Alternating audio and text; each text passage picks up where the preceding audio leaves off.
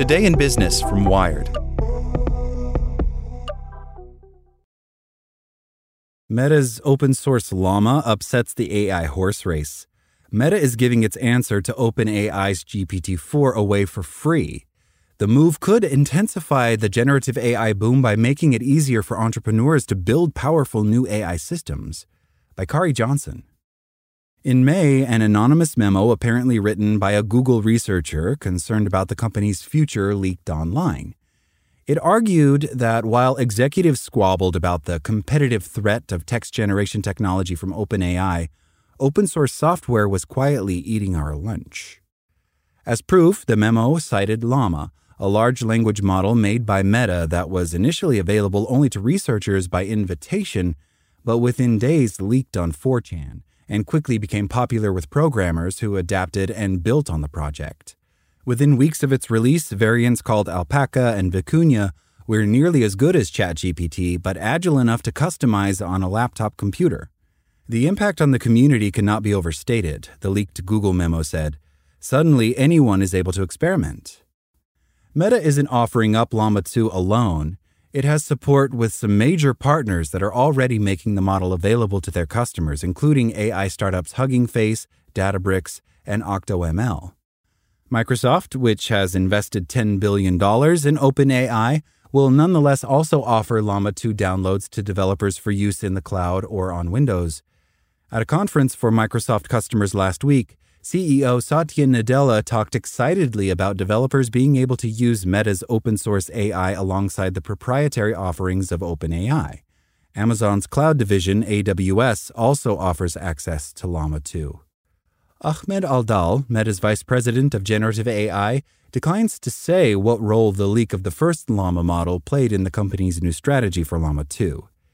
If you look back at Meta's history, we've been a huge proponent of open source, he says, pointing to the example of PyTorch, a popular tool for developers working with machine learning. One of the major motivations for building a community around this was that we saw there was demand beyond researchers to work on these models and improve them. Al-Dahle says work is already underway on the development of Llama 3, but he would not specify how it will be different. Though Llama 2 lends credibility to Meta as a leader in open source AI, not all aspects of the release can be characterized as open. The training data used to create the model is described in release materials only as publicly available online sources, and the company won't offer further details about what went into the model's creation. Meta's license for Llama 2 also requires companies with more than 700 million monthly active users to establish a separate license agreement with Meta. It is not clear why, but the clause creates a barrier to other tech giants building on the system. The model also comes with an acceptable use policy which prohibits generating malicious code, promoting violence, or enabling criminal activity, abuse, or harassment. Meta did not respond to a request about what actions it might take if Llama 2 was used in breach of that policy. Jon Turow, an investor at Madrona Ventures in Seattle, says Meta's pivot from trying to restrict distribution of the first Llama model to open sourcing the second could enable a new wave of creativity using large language models. Developers and entrepreneurs are very resourceful, and they're going to find out what they can squeeze out of Llama 2, he says. Turow likens Meta's choice to release Llama 2 this month to Google introducing the Android mobile operating system in 2007 to rival Apple's iOS.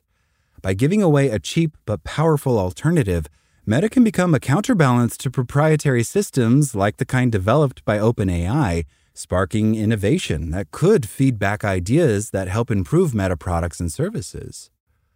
Llama 2 is the first openly released model on par with ChatGPT says Nathan Lambert, an AI researcher at Hugging Face, a startup that releases open source machine learning software, including generative models.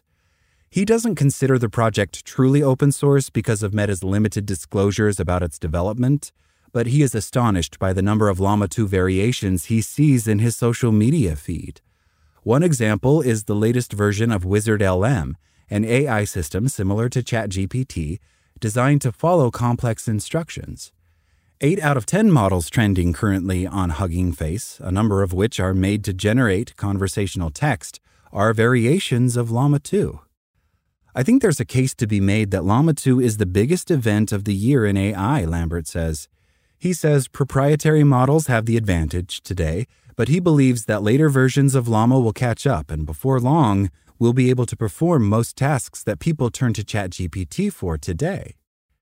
Lambert also says the Llama 2 release leaves a number of questions unanswered, in part due to the lack of documentation of training data and it will still remain the case that only major players like Meta, Google, Microsoft, and OpenAI will have the computing resources and staff needed to make leading large language models. But he is hopeful that despite the success of OpenAI's proprietary approach, language models are shifting into an era of transparency.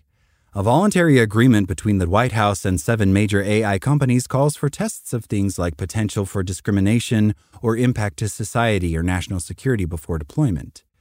It's a trend that could be challenged by growing questions about legal liability for AI systems and increasing regulatory pressure from politicians who fear that malicious actors will start using open source models.